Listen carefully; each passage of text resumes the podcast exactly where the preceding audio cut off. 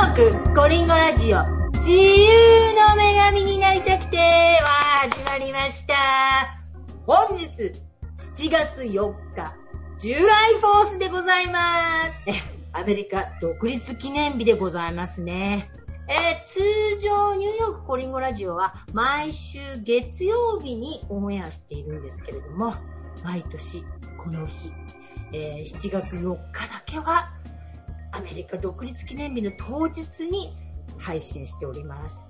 で、通常ニューヨークコリンゴラジオは、えニューヨークや海外に住んで活躍、活動されている方を私が発掘して、ニューヨーク、海外に住んでいる日本人の方をインタビューしているんですけれども、この日はアメリカ独立記念日ですから、 July Fourth Edition で、えー毎年アメリカ人のゲストの方をお呼びしてあります。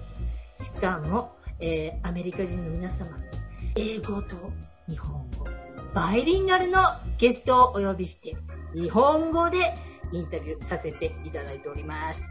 ということで、今年2021年、えー、 July Fourth アメリカ独立記念日スペシャルのゲストは、ニューヨークの日系金融コンサルティング会社にお勤めのアンドリュー・ソクースキさんです。アンドリューさんあはい。アンドリューさんありがとうございます。ハッピーフォース Happy Fourth. そうなんです。今日は独立記念日ですので、アメリカ人の、えっと、アンドリューさんは、ご出身は、えっと、あ、テキサスです。テキサスなんですね。テキサスのヒューストンって言ってましたっけ？はい、そうです。そうなんですね。で、現在はニューヨークに住まれて、えー日系の金融コンサルティング会社に勤めていると。そう、そうですね。そして会社名は IR Japan で、うん。霞が関に本社を置ける会社です。おニューヨークでは5人しか働いなくて、うんうん。おおあ多くの従業員は東京にいます。わあ、そうなんだ。じゃあえーニューヨーク支店というか、日支局、ニューヨーク支局で働いた。そうです。なんか、シニアアシスタ、えー、え何でしたっけ？あ、ジュニアリサーチアシスタントです。もうちょっと上に上げてもらって。はい。あー、すごいねジュニアリサーチアナリストなんアですね。ナリストですね。わはい。これ、金融コンサルティング会社ってどんなお仕事してるんですか、実際は。そして、会社は日本の企業の株主と投資家関係を指示してコンサルティングします。と、私は米国の投資家と機関投資家とうん。欧州の機関投資家に連絡して日本の企業に関する株数の保有状況について聞いてその情報を東京オフィスに送信してうん。東京ではその情報を集めて判明調査を作成して日本の企業に送信する。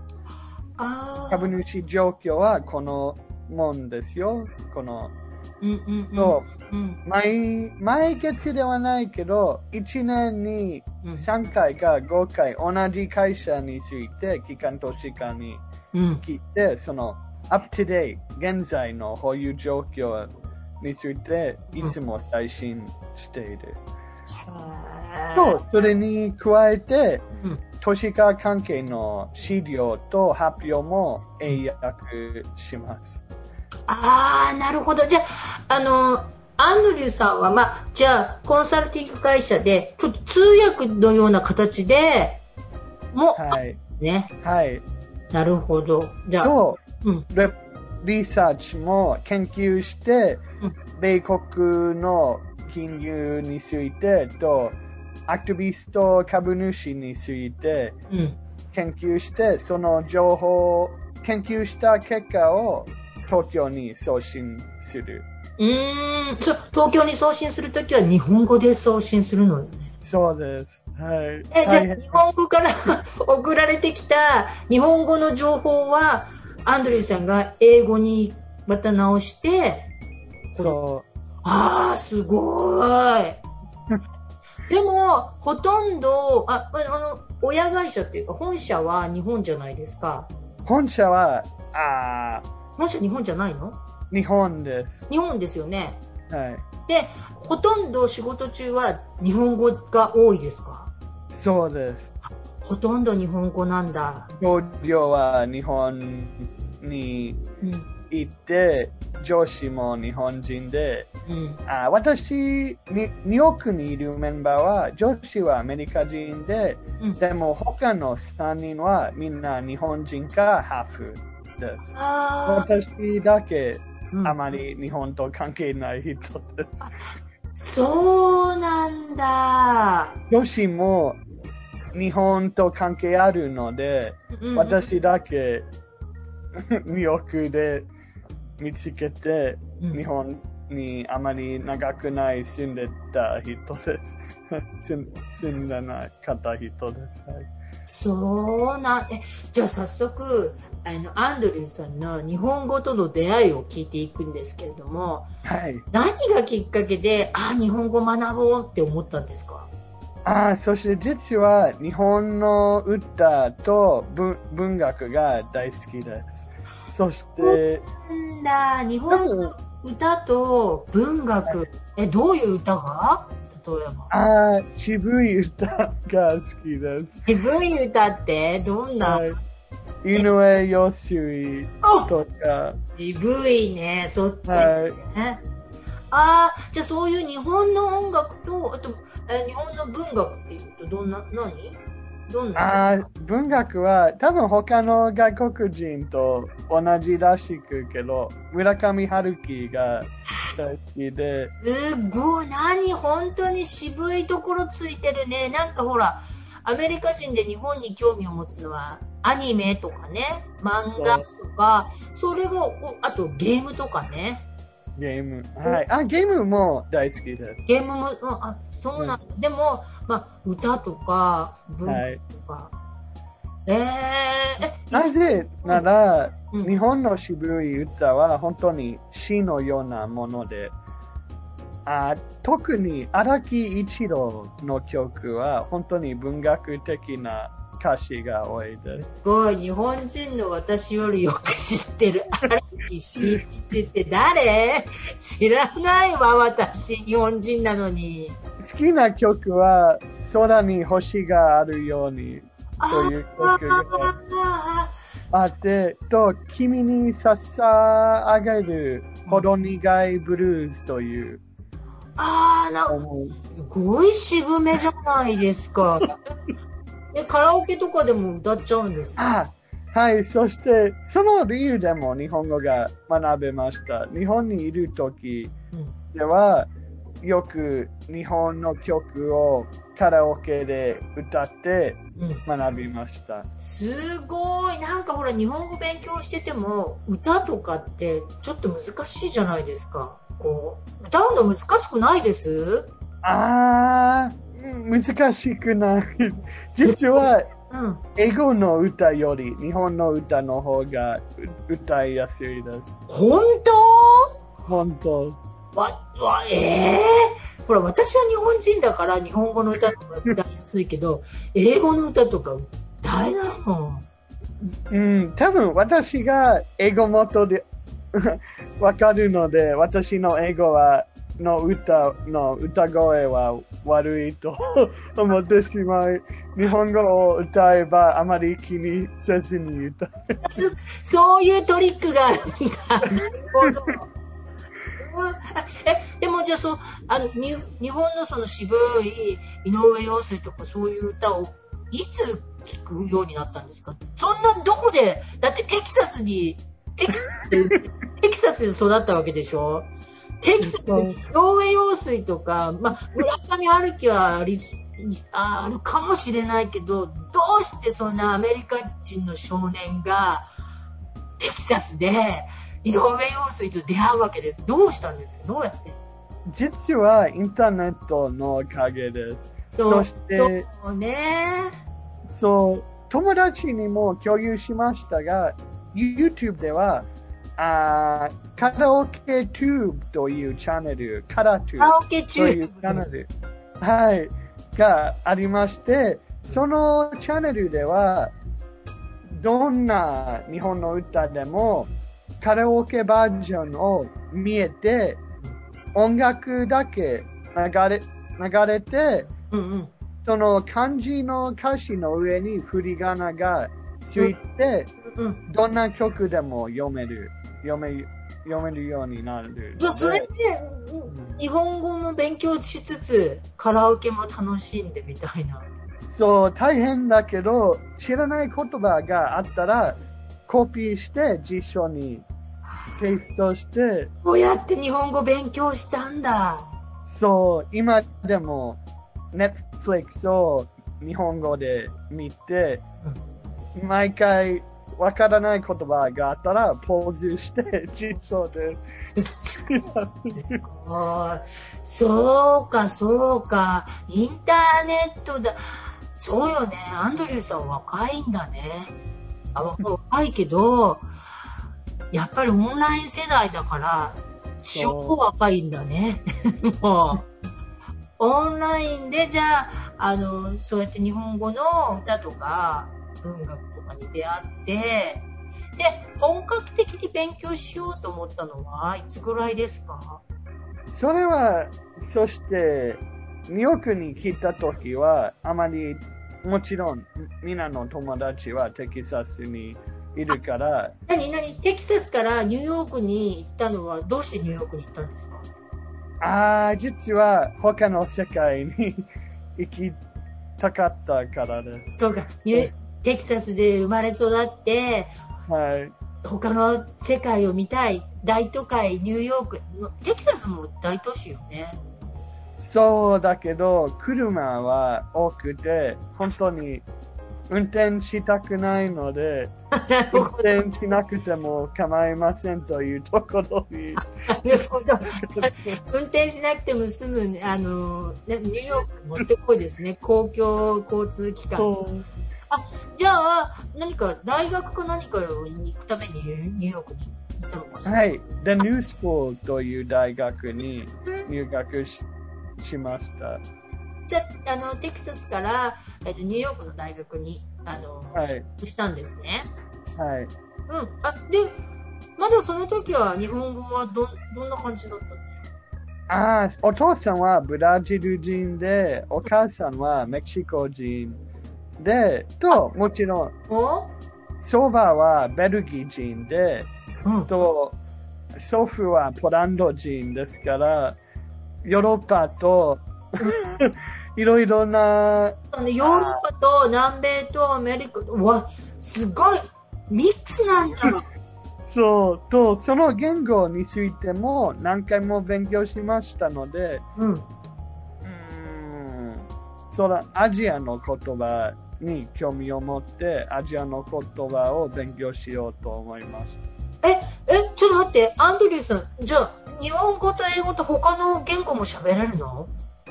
た。あー、機会があればスペイン語で話せるけど、もちろん今日本語に集中あ、しています。日本語に集中してるからね。あ、へえ、でそうそうそう。あの、アンドリューさんのラストネームがすごい珍しくて、ちょっと私読めなかったんですけど、即好きでいいんですかね。はい。ちょっと、そう。日本語発音は即好きなんですよね。そう、実は京都にいるとき、うん学生証明書には、本当に珍しいカタカナが書いてしまって、即式と、即式って書いたんですね。そう、これ、ほら、この即式って、アメリカの名前じゃないですよね。はい、ポーランドの名前。じゃあ、あの、おじい様の？はい、な。なるほどね。え、じゃあ、そそれで、ニューヨークに来て、あ、そう、いろんなミックスで、あの、いろんな言語を、こう、家族のね、言語をいろいろ学びつつ、じゃあそこにはなかったアジアの言葉を、でも、アジアの言語でも、日本語、そ韓国語、中国語って、ほらマレーシアとかでたあいろいろあるじゃないですか。なんで日本語？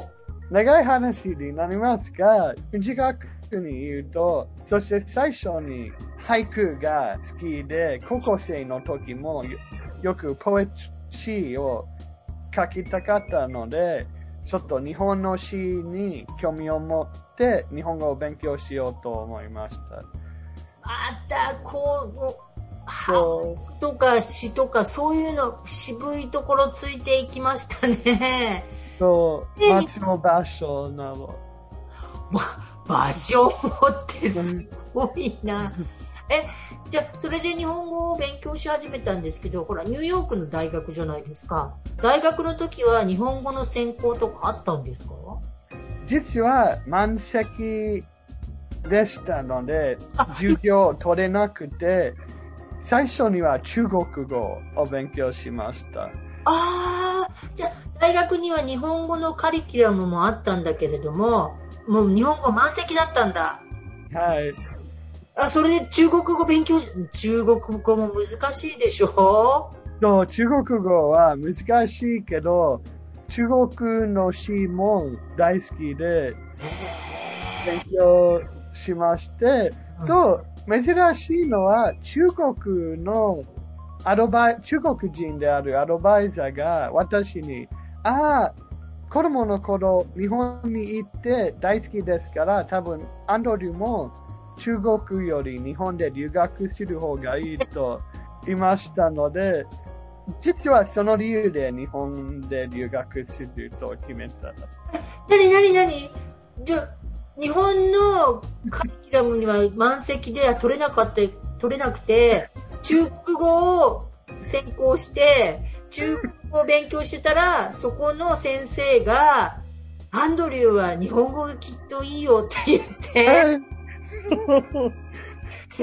で中国語の先生に勧められて、それで留学？日本に？中国じゃなくて、すごい。え、あ、それで、それでなんだ？じゃあ、大学中に日本に、あの、留学したってことですね。はい、三三年生の時。3年生の時に、えっと、京都外国語大学？はい。わあ、京都なんて言ったらまたね、ほら、日本といえばほら、なんかみんな東京とかに行行っちゃいますけど、京都って言ったら歴史もあるしね。外の方が大好きです。そうそうでしょう、そうかなと思って。えーで、京都に留学は何年くらいしてたんですか ?1 年くらい？一年間。?1 年間留学してたんです、ねどうでした？日本の生活は。あ、素晴らしかった、本あ当に。ー、本当、はえ、あの、留学する前は、日本語どのくらいし喋れてたんですか？ああまりできませんでした。中国語取ってたもんね。韓国語も取りました。えーそんなに取ったら、もう、なんか混乱しちゃうでしょ。そう、でも言語が大好き。言語を学ぶことが好きなのね。えーえじゃあ、あの、留学する前は、そんなにまだ喋れなかったんだ。文法本当、はい。そういう感じで、そう、日本の団体でインターンした経験がありましたが、そ、あそこでも日本語はあまり話せませんでした。うーん。ま、1年間留学してみて、ぐーんと喋れるようになったんですか？はい、そして、その先生の方々は本当にお上手で、日本語でしか教えていませんので、英語では使用できませんでしたので、なるほど。そう、いつもまとめテストとか、うん。急にクイズを取る経験も多かったので、本当に勉強しなければなりませんでしじゃあもう勉強ばっかりで、なかなか、あの、日本でこう遊びに行ったりできなかったのかしら？た。あ、でも、うん。いろ。長い、本当すごく長いはあ夏休みうんうんうん。がありまして、そうか、そうか。その時に大阪に行ったり、神戸に行ったり、と、いろいろ東京にもいいた。行きました。でも、で、え、そう、じゃあ大阪、神戸や東京に行って、やっぱり一番いいのは京都でした。京都。そあ、そうう。。実は、振り返ると、ニューヨークとテキサスの間、京都は。そんな感じなんだ。そう京都だけだったら、例えば住んでいるのは四条大宮で、うん。いろいろなところがありまして、四条大宮から離れたら田舎のような場所に行ける。と、もう一度離れましたら、あー河原町にも行けるので、うん本当にニューヨークのようなところとテキサスのようなところあは、なるほど。京都市内でもあります。京都市内でニューヨークみたいなところもあれば、ちょっとこう、田舎のような、テキのような感じのところもあると。もう京都でそへえ、そうなんだ。私、京都に1回しか行ったことないんで、あ、2回かなことないから、もう、どこに住んでるって言って、どこだ、それって思っちゃいました。でも、うん。住んでるところは、今、アストリアと似ていました。ああ、今何？アンドリューさん、アストリアに住んでるの？はい。うーん、そそれじゃあ、京都でちょっと、そんな感じの、だったの？市場を。そう。ーん。え、日本の生活で一番楽しかった思い出は何ですか？うカラオケで。カラオケだ。うんオケだ。あ、やうん本場ですね。え、あの、お食事、食べ物とかは大丈夫でした？ああ、大好きでした。けど、うん。野菜はなんとなくレストランとで見つけにくかった。野菜がそんなになかったってこと？そう、多分私が日本に住んだ経験はなかったので、うん。お金は学生だからあまりお金はないそうか。ので、よく、うん。そう、よくすき家と松の家であ、食べて、それは野菜がないわ。そ、すき家と、松の家。そうか。それはないわ。あそう日本食は大丈夫なんですね。あ大好きでした。はい。居酒屋もうん大好きでした。あ、居酒屋ね。へえ。じゃあ1年間、あの、日本に留学して、またニューヨークに戻ってきたわけですよね。はい。ね。で、すすぐに就職ししたのかしら？あ、いえ。そして、戻ったら、大学の論文を書きました。その論文は、日本引きこもりについてでした。すごい引きこもり、私も結構引きこもってるから。え、じゃあ、大学の論文で引きこもりについて、書きましはいた。どんなかん、どんな感じの論文そして、日本にいる、その書いた時の直前に日本に行ったので、うん。思い出も書きました。例えば、あ悲しいことは実は分かったけど、例えばレストランとで、と大学のカフェテリアでも時々うん。寂しそうな人がいて、本当に何も動かないで、ちょっと何も言わずに座ってたので、ちょっと何かあるかなと思って、と読めば、そのいじめとか、うちと害について勉強になって、そしてうん。引きこもり生徒がちょっと大学からか高校から出てあまりあ勉強せずに生きてたと勉強しましたので、ああ、これはみんなにお知らせたい問題なるほど。で引きこもり。うんと、うん。うん、と、実はアメリカではあまり日本にイメージはよくアニメと漫画うん。だけですので、日本の歌が日本の、本当の日本を伝えたいので、うん。それを書きました。なるほど、なるほど、そうね。なんか、アメリカでの日本って、漫画とかアニメとか、そういうものが、あのね、なんか日本っていうイメージですけれども、実際には本当に日本にある問題をもっとこう、アメリカの方にもね、提供して、はい。国の問題とか、そういうのを論文に書いたんですね。はい。と、それ、それに加えて、日本の曲もよく寂しさについてですので、そう、に日本の曲って、寂しい曲多かったりしますこういうその理由でも気になって書きました。なるほど、なるほど。日本の曲を聴いてて、ちょっとはい悲しい歌が多いなって、もそういうのも気になってたので、うなぜかなそんなに悲しくて、なぜいつも寂しさについてうんうんうんうん。歌うのかと気になった？うーん。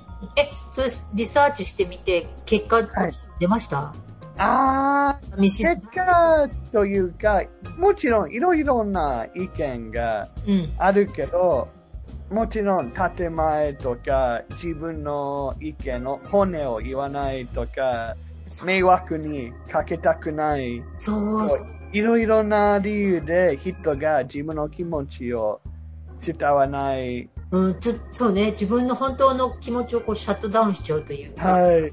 そう、そうなのよ。日本はね、あ物を言えない国な、国というか、わかるわかる。そうその理由でうん。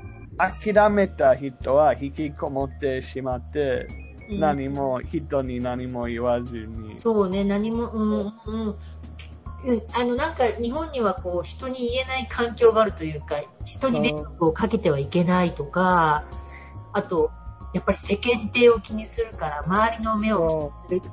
そうね。あ、すごいいい論文じゃないですか。読んでみたくなりましたよ。でもこれ、はい英語で論文書いたんですよね。英語ですみません。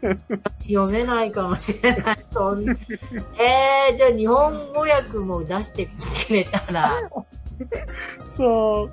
えーえ、それでじゃあ、あの、じゃあ、その後は、あの、ニューヨークに戻ってきて、大学を卒業した後は、あの、すぐにこのコンサルティング会社に入ったわけではなくて、はい。そして、大学院に進学しました。学院に行ったんだ。そううんうんうんうん。そして、その時に、もう一つの論文を書きまして、どんな論文書いたんですか、今度は？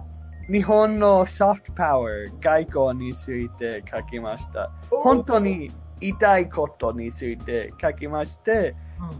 あまり日本があまり伝わないこと。日本の、例えば、どうだろう、あー文化、文化はちょっと表で、ブラック面はちょっと裏ので、あまり外国人が知らない日本についてと、なぜ日本が隠すというより、うーん、本音を言わない理由をについて書きました。またすごいとこついてきたわね。そうなのよ。本音と建前ってあるからね。はい。と、うん、こう、建前があるから、本音は言わないとか。よく日本を鋭く見てますね。うんと、実は日本の政府が Cool Japan というプログラムがあります、うんうんありましたので、そこから議論、論文を書きました。なぜ Cool コ Japan? ージャパンっていうの？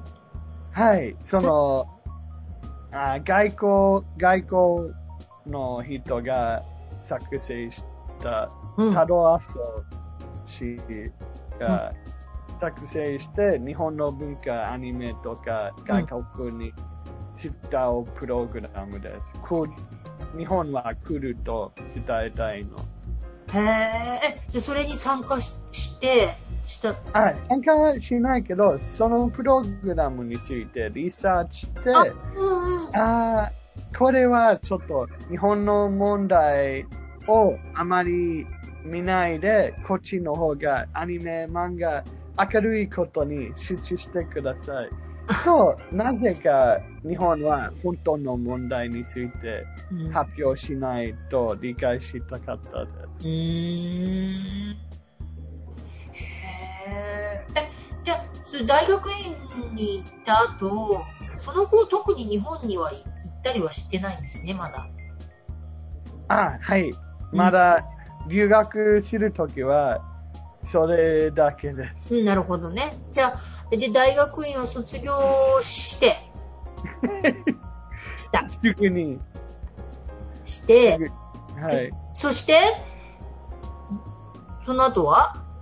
すぐに入入社しました。大学院に行った後に、じゃあこの日系の金融コンサルティング会社に、はい。もう、あの、大学院卒業したら、あの、日本の会社に入りたいと思ったんですか？それともなんか、特に他、あの、米系の、あの とかではなく、あえて日系の会社を選んで行ったんですか？日本にいるときは本当に人生、あ本当に夢のようなものですから、それを忘れないため、日本と関係ある仕事に、なるほど、なるほど。はい。ちょちょっとでも関係のある仕事に就きたいなと思って、じゃあ日系の会社を選んだんですね。それそれに加えて、私の一番自信があるスキルは、私の日本語ですから、うん。その日本語が使える仕事に、うーん。なるほどはいね。今お仕事大変です？そうですね。うん。あまり金融、大学で金融について何も勉強しなくて、実は毎日金融について勉強して、日本の言葉も勉強して、文法となどについて勉強しますので、本当に大変けど、まあね、パンデミックがあっても、日本の金日本の企業に入社できるのは、本当にありがたいことです。ね、そうだよね。だってパンデミックだから失業者もすごく多かったし、そう。この中で、あの、就職できたんだ。実はコロナが始まる前が、その始まる時に入職しました。ああ、ラッキーでしたそうね。、本当にラッキーでした。あの、コロナでロックダウンさする前にそ仕事見つけたんだ。う、ロックダウンした時、そしたの時に、はい、え、じゃあすぐに、あの、リモートワークになっちゃったのかしら？そわあ。え、今はもうオフィスに戻ってんですか？う、はい、私と女子だけ二人でオフィスに。え、もう毎、毎日、それとも、あの、なんか、家に行っても構いませんが、ちょっと前向きにしてはいオフィスに行きたい。に行ってね、ほら、ね、あの、大体の企業って9月ぐらいまでリモートでっていう企業も多かったけれども、なんかね、ハイブリッドみたいな形でオフィスに行って、自宅でもっていう人がいるけれども、じゃあ毎日オフィスに今行ってらっしゃるんですね。はい、そうです。日本も同じ感じで、ハイブリッドです。うーん。でもほら、日本にあの本社があるから、時差があるから大変よね。やりとりね。そう、多分、毎夜か、スカイプで電話が来たりか、そうよね。もうちょっと、しなくてもいいけど、私は携帯で日本メールをうん。監視したり、明明日のこ、明日のために、うん、あ何かが明日にしなければならないと。そうでも本当に日本の会社はみんながちょっと協力しているので、あまりアメリカの会社は悪いとではないけど、日本の文化の方がちょっと慣れたか好きで、と、うん。そう。わあ。ほうれん草みたいに報告して、ちょっと連絡して、何か一番いい方法を探して、その、そのように進めるの方が、ちょっと人生にいい方、いいいい仕事と思います。うーん、わあ、そうなんだ。え、じゃあそんなアンドリューさんなんですけれども、今後のね、あのね、将来の夢とか野望とか何かあります？そう。そして将来的には、総領事館に、ニューヨークにいる総領事館か、その日本の文化が伝える場所で働きたいです。なるほど。じゃあ、あのー領事館もそうだけど、 Japan Society でも、とかもありますよね。そう、 Japan Society でもインターンした経験のありました。うんうんうんうん。はい。と、そのところでも働きたいと思います。でも、そうね、今は日本の会社で働い働いているので、うん。多分将来的には、多分日本で1年間働いて、でも、最終的にはアメリカに来て、そ本当に日本の文化を伝えたいです。おーそうか。だって、今、日系の、あニューヨークの日系の会社に働いてるから、いずれこう、日本支社にビジネストリップというか、出張で行くこととかもあるんじゃない？今はちょっとね、パンデミックだったので、なかなかそういうことがないと思うんですけど、うん。日本オフィ日本のオフィスに、本社は、ね、はい。行くこともあります。で、ね、あの、そう。みたいな形でね。そう、日本の上司も言われて、うん。もちろん再開できれば、ちょっと2週間が1ヶ月で日本の本社で働ける。と言われた。と、もちろん日本の働き働き方が違って、みんなは朝早くて、みんなは夜遅くまで働いてるので、本当に違う感じだけど、そうね。日本はね、あの、過労死とかあるからね。働きすぎだからね。ちょっと大変かもよ。そう、大変けど、うん同僚も協力しているので、うんうんうんうん。そうか。あ、じゃあまあ、日本でまた一旦働いて、最終的には、やっぱり領事館とかね、日本総はい、時間とかで働けたらいいなと。はい。本、日本を伝え、日本の文化を、はい。すごいですね。日本の文化を、日本人なのに日本の文化を全然伝えてませんよ。そうか、そうか。え、でも将来的にはまた日本に何年か住んでみたいな、みたいなことは考えてます？うーん、いつか京都に戻れば、多分同じ場所にちょっと住みたいです。学生の時と同じところに住んでみた。うんそう、実は悲しいけど、その時の携帯を壊れてしまい、すべてのコンタクトを失ってしまいましたので、多分、京都にいる友達は、どうしてアンドリューまで連絡取れないと思ってしまうので、あの、SNS とか Facebook とかそういうのでやあってないの？ーでも LINE だけを持つ友達も多かったので、そう、なん見つけにくいので、そうか、LINE だったか。そう、でも、京都に戻れば、もちろん。会えるので、うんうんうんうん。まあ、いつかじゃあ京都にね、またはい、1年2年くらい住めたらいいですね。はい。うん。え、なんかじゃあほら、アンドリーさんいつもね、プロジェクトのね、告知とかをしてもらったりすることがあるんですけど、さっきの将来の夢野望で、日本の文化をアメリカに伝えたいっていう夢があったじゃないですか。それで何か今、ちょっとやってることがあるんでしたっけ？はい。将来的には私も YouTube を始めたりして、うんその、時々私の就職うんについて説明したり、ああ、私そうよの経験についてもそそうね、今 YouTube とか使って、まあ日本の文化をね、でも日本の文化をアメリカ人が伝えるってすごいわよ。う。本当にい。うん。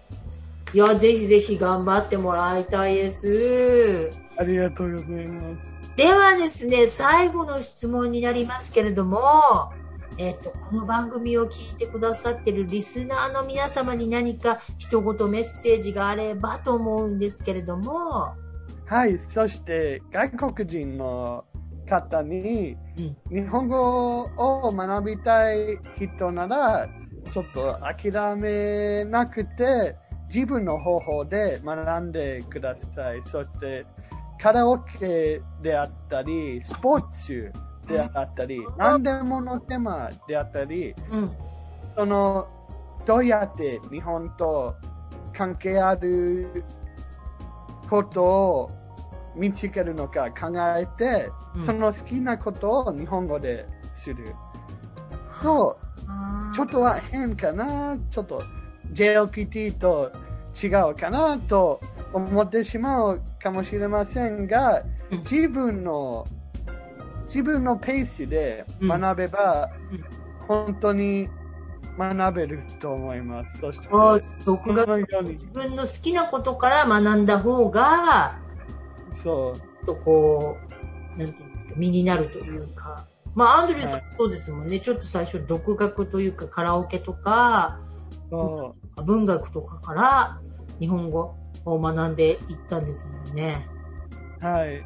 あと、日本人の方に自分の文化をみんなに共有してほしいのです。日本はアメリカ人が変と思ってされてしまうかなと思ってしまいますが、うん。本当にそう思っても共有する方がいいと思います。うん、そうね、そうね。あの、何でもね、共有した方が。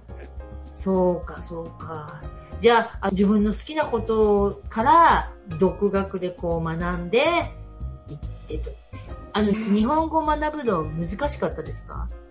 はい、今でも難しいで でも難しい。でもよく喋れてる。す。ありがとうございます。で、仕事もしてるんですもんね。そう上司と KPI と仕事の話もして、難しいテーマについても相談するので、難しいですが、もちろん諦めなかったら毎日一歩一歩。進めば、ね本当に、私の上司も言ったけど、年を取ったらもっと良くなる。あ過去に振り返ると、うんああ、本当に皆様のおかげで、うん皆様のアドバイスで本当に勉強になりましたと理解して、うんあの、同じ状況にいる人に自分が習ったことをその人に教えることうんうんうんうん。なので、そうか。ほら、日本人でもね、英語を学びたいと思ってる人がいるけど、なかなか難しくて、あの、つい勉強が続かなかったりする人もいると思うのでね、私も、あうん、この人にうん。あま諦めないで、でね、日本が好きな人と英語で話して、うん。自分の文化について英語で説明して、質問があったら、その日本が好きな人にうん、質問して、うん。と、お互いに学べると思いますああ、いいアイディアじゃない。はいじゃあ、今日本人の方で、英語をこれから頑張りたいけど、ちょっと挫折しちゃってる人は、アンドリューさんにコンタクト取って、ね。はい。いいですよ。ね教えます。英語を教えてもらって、日本語を教えてっていう、そういうのでも OK ですよね。はい。やっぱり直接その国の人と喋った方がいいですからね。はい。でもほら、アンドリューさん、ニューヨークだから日本語をキープアップするの大変じゃないですか。あ、でもお仕事大変です。使ってるから大大丈夫か？あ、でも、うーん、大変です。はい。うちは大変です。毎日、キープアップするために、毎日、お Netflix で日本の映画を見たり、そうか、そう毎日好きな歌手について、日本のね、曲を聴いたり、うん。だから、もう諦めないで毎日続けるってことね。はい。ああ、そうか。だから、私みたいに怠けて英語の勉強しないと、えーもう次回はね、ぜひぜひアンドリーさんと英語でインタビューしたいですけどね。あ、しましょう。ほんとね、英語ヨレヨレなのでね。あいえいえ、大丈夫と思います。そうか、じゃあ、あの、皆様も諦めずに、えー頑張って、好きな、自分の好きなことからね、あの、はい。自分なりの、あの、勉強方法自分なりの。ではい。うん、あの、勉強してくださいということで。そう、マイペースで勉強はいですね。あーすごい、アンドリーさん、まとめてくれたじゃないですか。チリ。じゃあ、英語をね、勉強したい人は、どんどんアンドリーさんとコンタクトを取って、英語を学んでください。はい。アンドリーさん、ありがとうございました。ありがとうございます。とね、一応、アメリカ独立記念日ということで、えーはい、お祝いしおてく祝いださい。でね、 happy happy holiday で、なんかそう。ね。いや、今日はね、本当にありがとうございましこた。ということで、皆様、ま、日本の皆様はね、単なる 7月4日なんですけれども、アメリカの皆様は、Have a happy July 4th ということで、そお過ごしください。それでは皆様来週も、えーニューヨークコリンゴラジオ引き続きよろしくお願いします。ということです。本日の、えーアメリカ独立記念日スペシャル放送のゲストは、ニューヨーク日経金融コンサルティング会社にお勤めのアンドリュー・ソクスキさんでした。アンドリューさん、ありがとうございました。ありがとうございました、清美さん。Happy 4th of July! Yeah, thanks. ということで、皆様来週は通常通り月曜日にオンエアになりますので、また引き続きよろしくお願いします。それでは皆様、See you next week! バイバイ